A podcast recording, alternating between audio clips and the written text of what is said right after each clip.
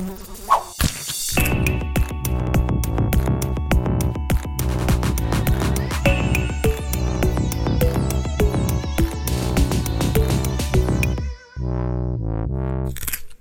Bites.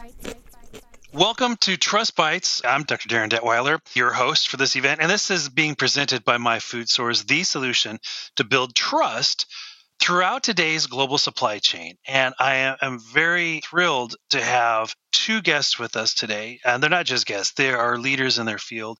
We have Valmir Rodrigues, and we also have Francine Shaw. And for those who have no idea who these two greats are, let's go ahead and let them introduce yourself. Francine, will you tell us a little bit about yourself and then we'll ask Valmir to do the same thing? Sure. My name is Francine. I've been in the food service industry for, a, I stopped saying how many years it was a long time ago. for a long time. At this point, we're talking decades. Started out as a fry girl, and you know, there's not a aspect of the industry that I haven't worked in at this point, from regulatory to academia to just everything. I've written at this point over 250 articles for national trade magazines most recently helping develop SaaS products for the industry, which I've come to find out that I really enjoy. So that's what I've been doing for the last many years of my life. And it's my story in a nutshell. but you you work a lot in terms of food safety, food policy, a lot of different areas that start to overlap into this bigger picture, oh, right? Yeah, I, I do, and I tend to, you know, I, I, I find it very awkward to talk about myself. Yes, I do. I've I work in the food safety arena. I've spent I, I spent over 20 years in the food service industry. When I left the restaurant industry, I didn't want to be one of those people that hop from restaurant to restaurant. You know, that tends to happen a lot in food service. So I thought that I was leaving food service for good. And I think it's in your blood, you know? I left for six months. and I came back. So, in the last 20 plus years, I've spent my life in the food safety industry, various aspects of the food safety industry. And I own my own food safety consulting company. I've worked with large and small companies, helping them develop food safety programs for their organizations, and basically dedicated my life to food safety over the last several years you know, I've always felt like whether I be training or inspecting or developing food safety programs or whatever the case may be, if I've helped save one person's life, then I've done my job. So that is what I've basically dedicated the last several years of my life to. Well, and we hold some similarity there in terms of how uh, 30 years in, in the works of, of food safety is what I've dedicated my work to. And it was about 10 years ago where you and I first met. But it's also through you that I was introduced to Valmir. Valmir, why don't you tell us a little bit about yourself? Well, thank you, uh, Darin, for this invitation. And talk about me, I think I need to, to start from, from the beginning. I was born in Brazil and I graduated in veterinary medicine. And I started my career as a consultant on farms and where I realized how it's is the farm's life is difficult and consulting as well is, is difficult. And after a few years, I started my entrepreneur journey, founding uh, the WQS group. Initially, at that time, we focused on traceability. And after a few years, we expanded it to inspections, audits, certifications, uh, laboratory tests, uh, management system, uh, and even software platforms. Over the years in my professional life, I had the privilege of working in almost every segment, what you call a food validation industry. And I think we, we learn a little bit uh, each each each division of the, the food's validation and also each sector of this that this process? Well, I think uh, along the way, you know, the three of us have encountered certain words or concepts that are almost hard to measure. You know, whether you look at the idea of courage, I also throw in the idea of Herculean effort. Francine, you've talked about integrity. There are some of these words that it's hard to necessarily exactly measure, And trust is one of those words. You know, how do you measure trust? You could have an endless amount of trust with a very small company because of your your history with them and your understanding with them and what they've done to earn that trust. At the same time, you could have a very low level of trust with the biggest of companies because of your experience with them. But I think it's important for us to to define trust in terms of what does it mean.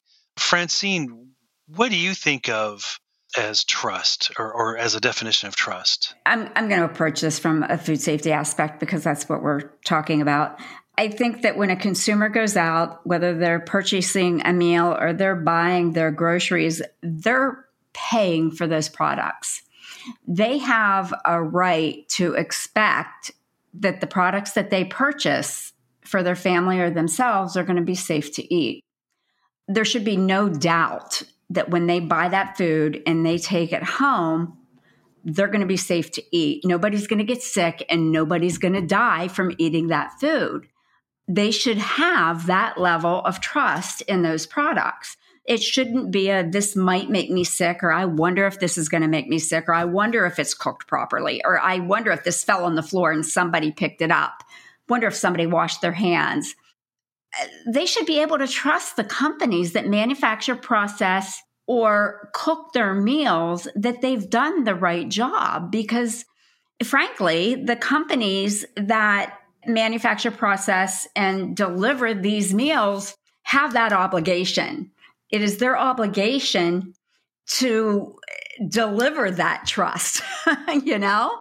That's how i would define it you know they should be above reproach. Yeah, I really resonate with what you're saying. And what I will add is that I think that the dimensions, if you will, let's call it the dimensions within that trust, have definitely changed. You can't just say, oh, it's from this company, therefore I trust it. We have people that are looking at the idea of, I trust that what it says on the label is what is actually inside or I trust that if it says it was manufactured in a allergen free environment that it truly does not have that allergen in it. Or I trust that if it's ready to eat that it was kept you know hot food was kept hot or cold food was kept cold. Or I trust that their commitment to food safety extended the entire journey of the food. Again it's it's there's there's so many more dimensions of of food trust food safety trust food authenticity trust, even quite honestly, you start getting into areas of corporate social responsibility, environmental, social impact. There's other things that people look at in terms of when they put their trust behind a brand, a company, a label, that kind of thing. Valmir, what are some other elements that you would add in terms of defining trust? Uh, for me, trust, regardless for food, for me is is the word that is the, there's this the same meaning for any kind of for example relation. Could be for example for friendship for family for business. Trust is something that you build along of the years. It's not something that it's we have kind of uh, a document or something that we can prove. You only believe people after a few years, after we build something with them. Uh, one example, I, was start to think, for example, along of my career, what I were doing in my whole life in food sector. I think I was helping people to building trust between suppliers, buyers, and final consumers, auditors, for every people that's involved in the supply chain. I think these tools that you have, it's some tools that can help companies and people to build trust along of the the supply chain. And I think the honesty and, t- and integrity, which is what you're alluding to, go along with trust. Yeah. And you worked years and years, and we both have done this, Valmir. We've worked years and years to build the honesty and integrity and the trust that we have within this field and as individuals. And you know, it takes seconds to ruin that. It can be gone like that, just yeah. if you're not careful. So, you know, once you have built that, and for some of us, it just comes naturally because it's who we are. but you know, one wrong move and a company can lose that. And Darin, back to what you said just a minute ago about, you know, it used to be we could trust a brand. You know, we felt like we could trust certain brands, you know, and it's like, well, because this is from this particular company, we can trust that. And I felt that way probably up until like the last year or two. And there have been a couple products in the last year or two that I was just devastated. Oh yeah. it's like, oh my God, no. but I'd like to add something for your comment.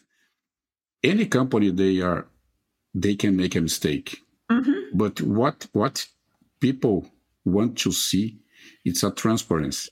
Yes. If you can make a mistake, we can make a mistake, but I can fix this. But it's very important we have an open communication and show that you are work, working in the right way. Well, it's, it's important to remember two things. Like you said, first, it's incredibly difficult to build. You're always building your reputation and trust. Um, but it can be gone in, in a flash. We've seen this with uh, social media and, and you know celebrities and, and things like that, where you know an action, a statement, or whatever ruins a career, right? At the same time, when you look at the idea that even the biggest names can can fall, even the biggest names, you're really only as you know your reputation as a as a whether you're a legacy brand or a label that's mm-hmm. been around forever, whatever, is really only as secure as whoever is at the helm or or you know what is going on. Because uh, I wish I knew the correct person to credit this with. The whole idea of you're not really measured by what happens to you; you're measured by how you react to you know what you do with that. Yeah. And Valmir, what you're saying, you know, things do happen but when a company hides it, ignores it, fails to take action, that does not bode well on how people trust them.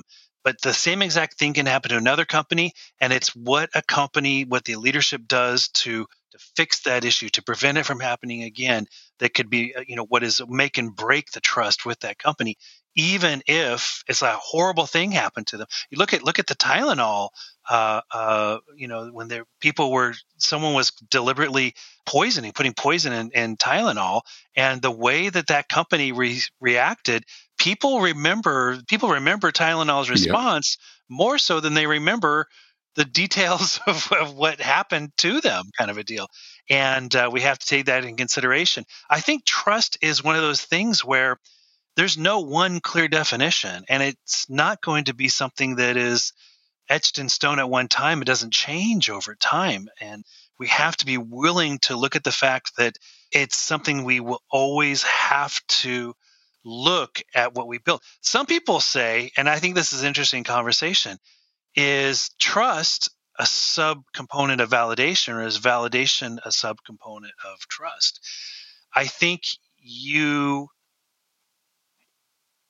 validation is not enough. Validation alone is not enough to build trust. There are other things, there are other acts, there are other procedures, protocols, prioritizations, investments. There are other characteristics, whatever, that, that companies have to take into consideration and actively manage to fulfill all that is within this idea of trust. Whereas, again, there's these multiple dimensions if we look at trust in terms of our current system, everyone out there wants to gain trust right away and hold on to that trust. I, I believe that it's possible for us to talk about a couple reasons why our current system, whether it's about validation, whether it's about the ways in which we build trust, are not working. Is, is our current way of building trust aligned with consumer expectations? I think nowadays we your system it's it's it's no longer sustainable. Uh, we bring a good point. For example, talk about aligning with the consumer expectations. I think the first thing that you need to to start to align with consumer expectation. Consumers they don't don't have any idea what's what's doing behind to have their food.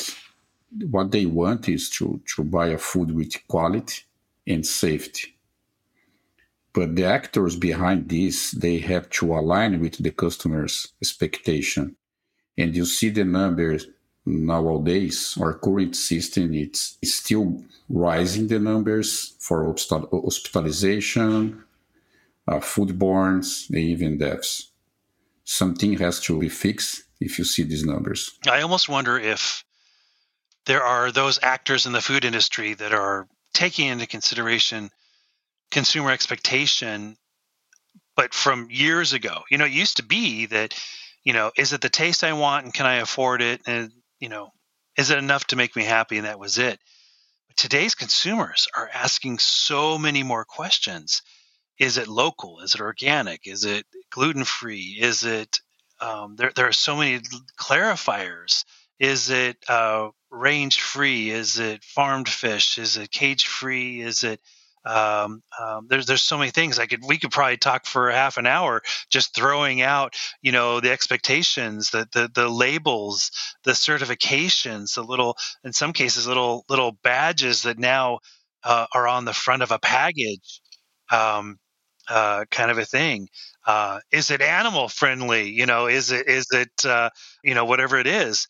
I think that the different ways in which consumer expectation has changed over the last three decades is almost impossible to measure. Is this what you've seen, Francine? Well, I think we also have to consider the changes in diet over the last several years. You know, we've got such a variety of diets. You know, you've got, oh my God, I, I can't even can't even think of all the different diets. You know, we've got the, the keto diets, the vegan diets, the vegetarian diets. There's, there's at least a dozen different diets that you have to take into consideration, which impact all of this as well.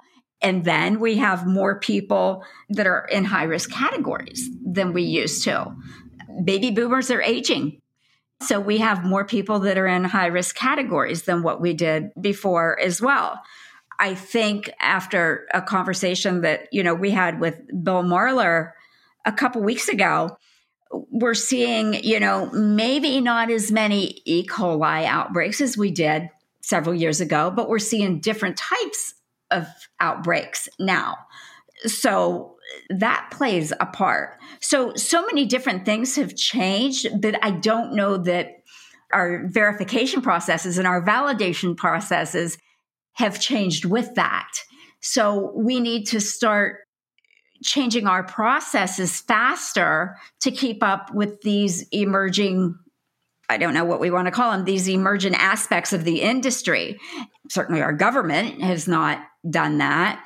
Not all of our industry has done that either. What Francine is talking was think about, for example, instead of to make to, to make your, your process more more simple and aligned with the consumer expectation, we become our process very bureaucratic, very bureaucratic and, and also complicated. So, in the last month, there have been, uh, that I have seen, two outbreaks of hepatitis A in produce. 10 years ago, were we seeing outbreaks of hepatitis A in produce?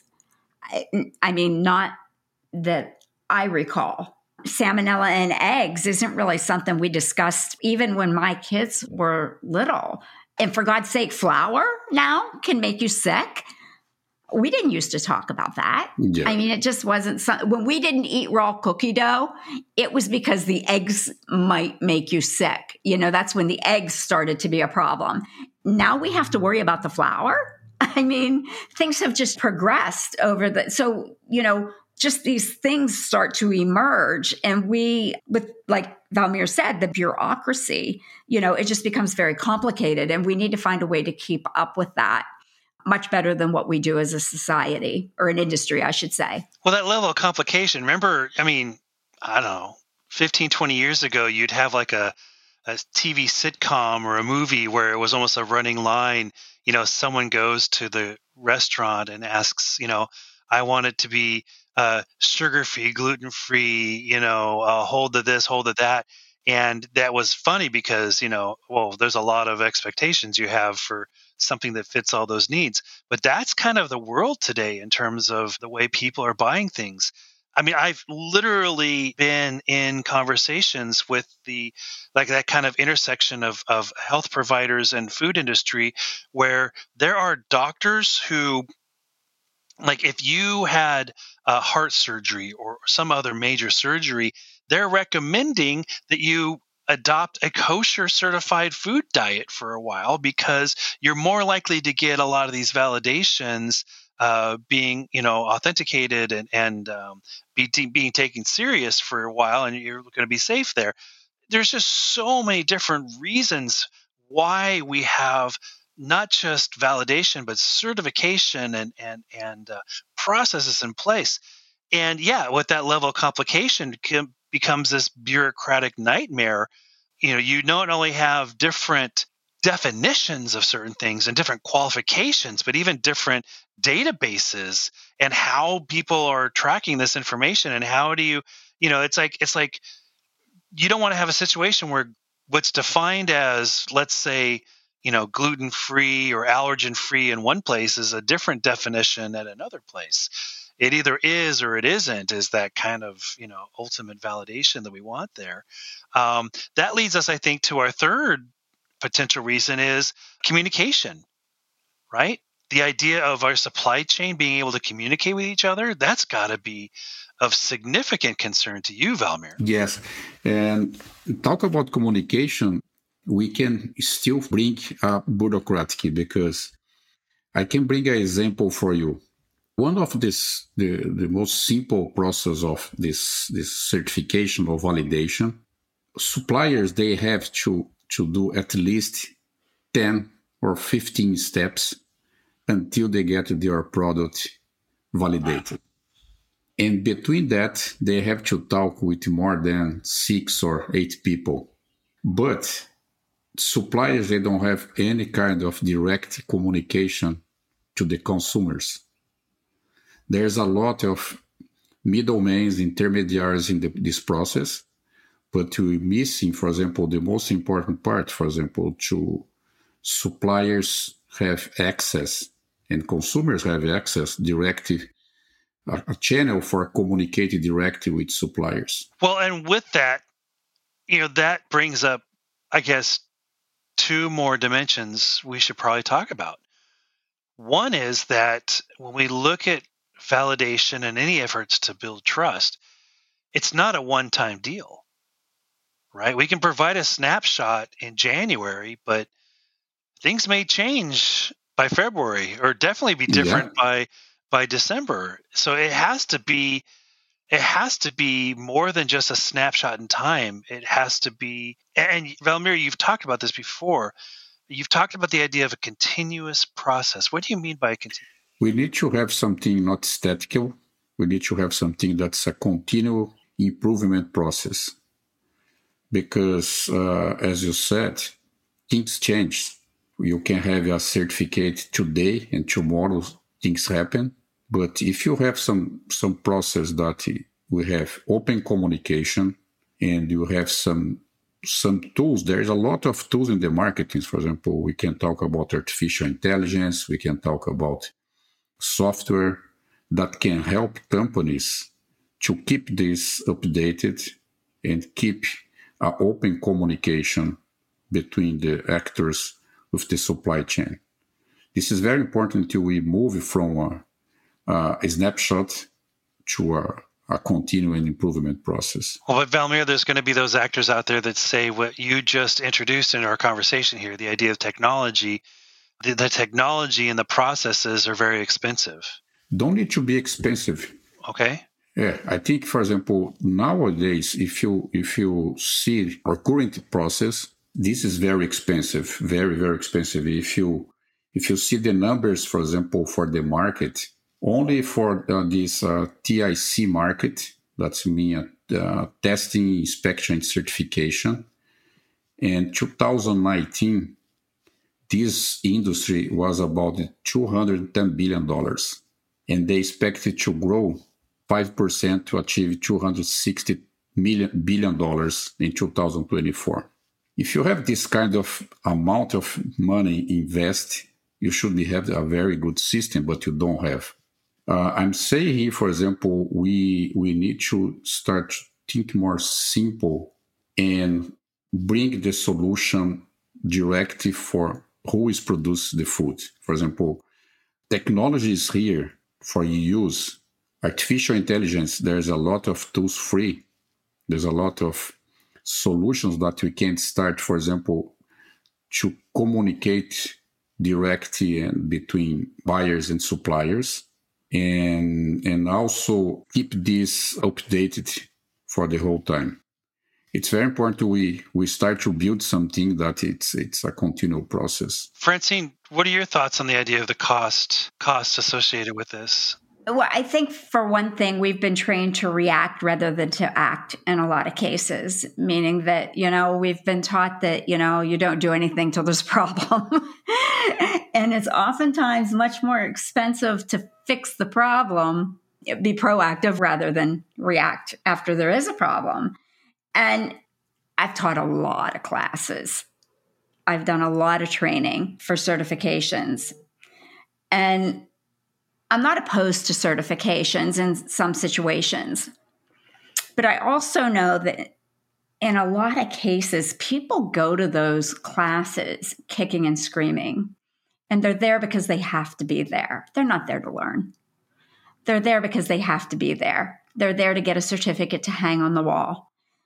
And I'd much rather work with somebody that's doing a job because they want to do it and do it well than somebody that went to a class to get a certificate to pass a test and get a certificate on the wall.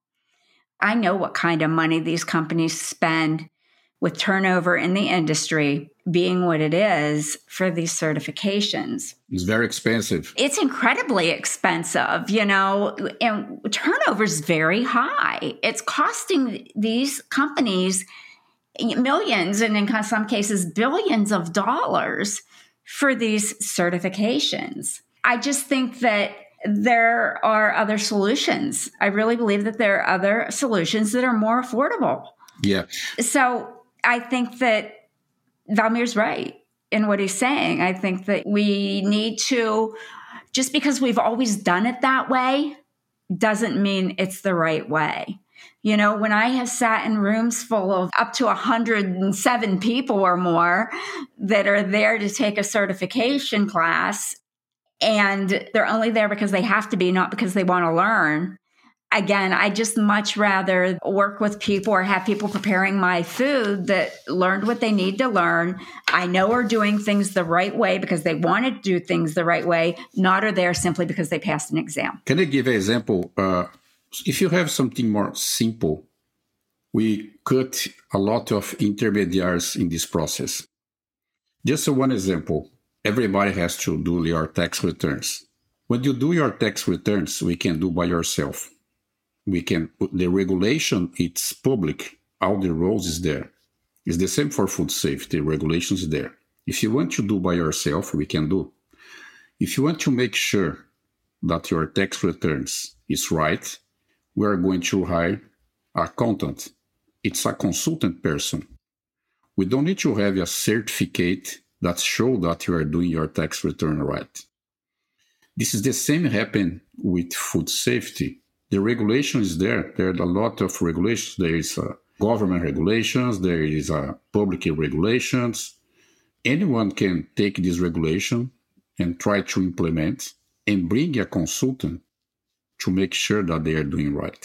If we start to doing something more smart and doing something using the tools that we have in the market, we can cut a lot of intermediaries in this process and become your or validation or uh, even more easy and simple. I'm an avid fan of second and third party audits and good consultants to help people get through these processes. Well, and it's part of that idea of again, not only the continuous improvement process, but the idea of of working to how do we build this bigger body of trust you know when we are including these second and third party auditors as a, a, way of of building the trust it's not just i think the trust for outside right for our consumers right but it also has to be a level of trust inside in terms of the idea that leaders have trust that our protocols, our practices, our systems in place, our technologies, our, our investments and prioritizations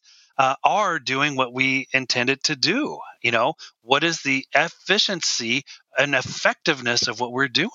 It, it's all there in terms of making sure that we can validate to all stakeholders, internal and external, that they are trustworthy? Food safety culture. So, what are what are some things we can uh, talk about in terms of what do we need to do to reshape this world around uh, around around trust? I mean, we've talked about communication, but I mean, communication is key. You have to build trust by improving communication. You need reliable. You need that for you know to help you discover reliable and qualified suppliers. You need to be able to stay connected and exchange information to address questions effectively. Everything we do revolves around communication from, you know, finding qualified suppliers, answering their questions, as I just said. It all goes back to basic communication from the, the people that you work with to the individuals that you're trying to hire. Again, communication um, is a huge part of it. I totally agree. I think the, the only way for you you build the trust through the supply chain is a communication. This is the first step that you, you, you need to, to improve. As you said, to, to connect these parts. I want to add something to that. And this is based on something that I just experienced today. With that communication, there has to be complete transparency. You can't tell somebody just part of the story and expect to maintain that trust you have to have full and complete transparency because the second they find out that you're not completely transparency, any trust, any shred of trust that they might have had that you were being honest with them just went out the window. You're done.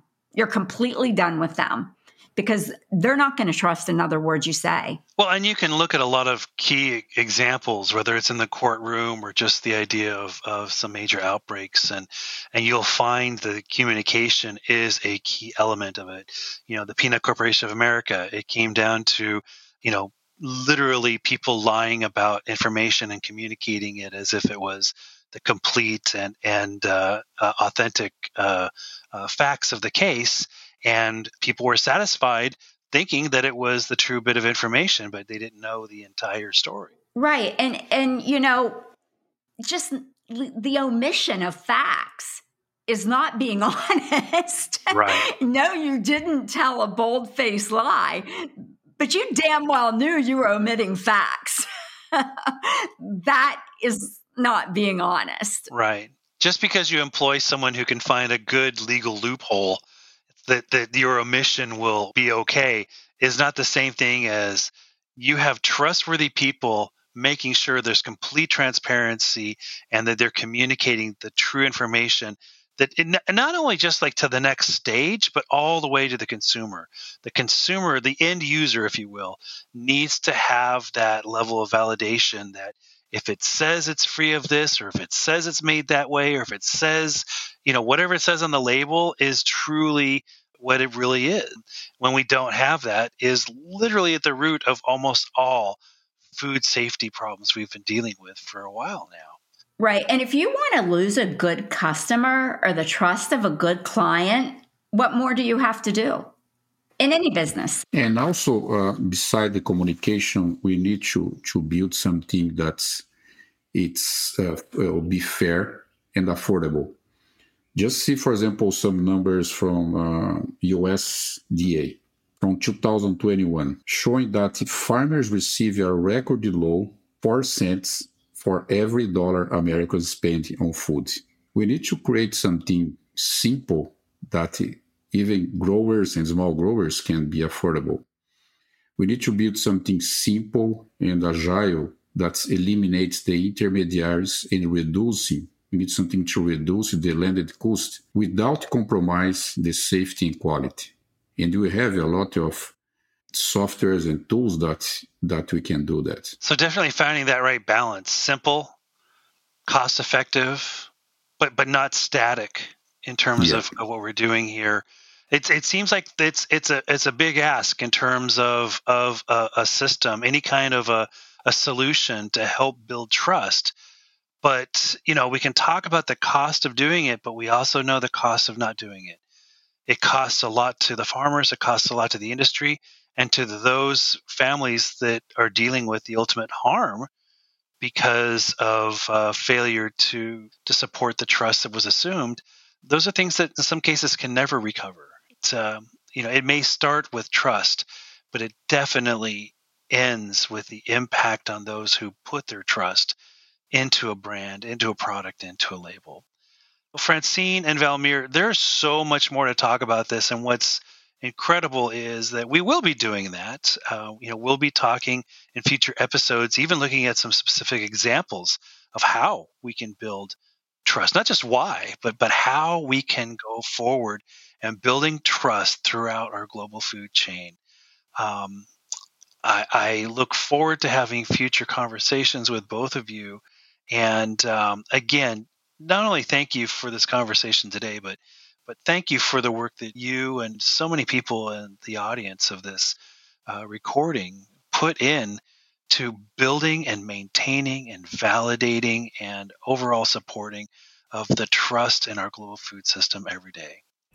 For Bites of Trust, Dr. D, I'm your host, Dr. D. Thank you very much.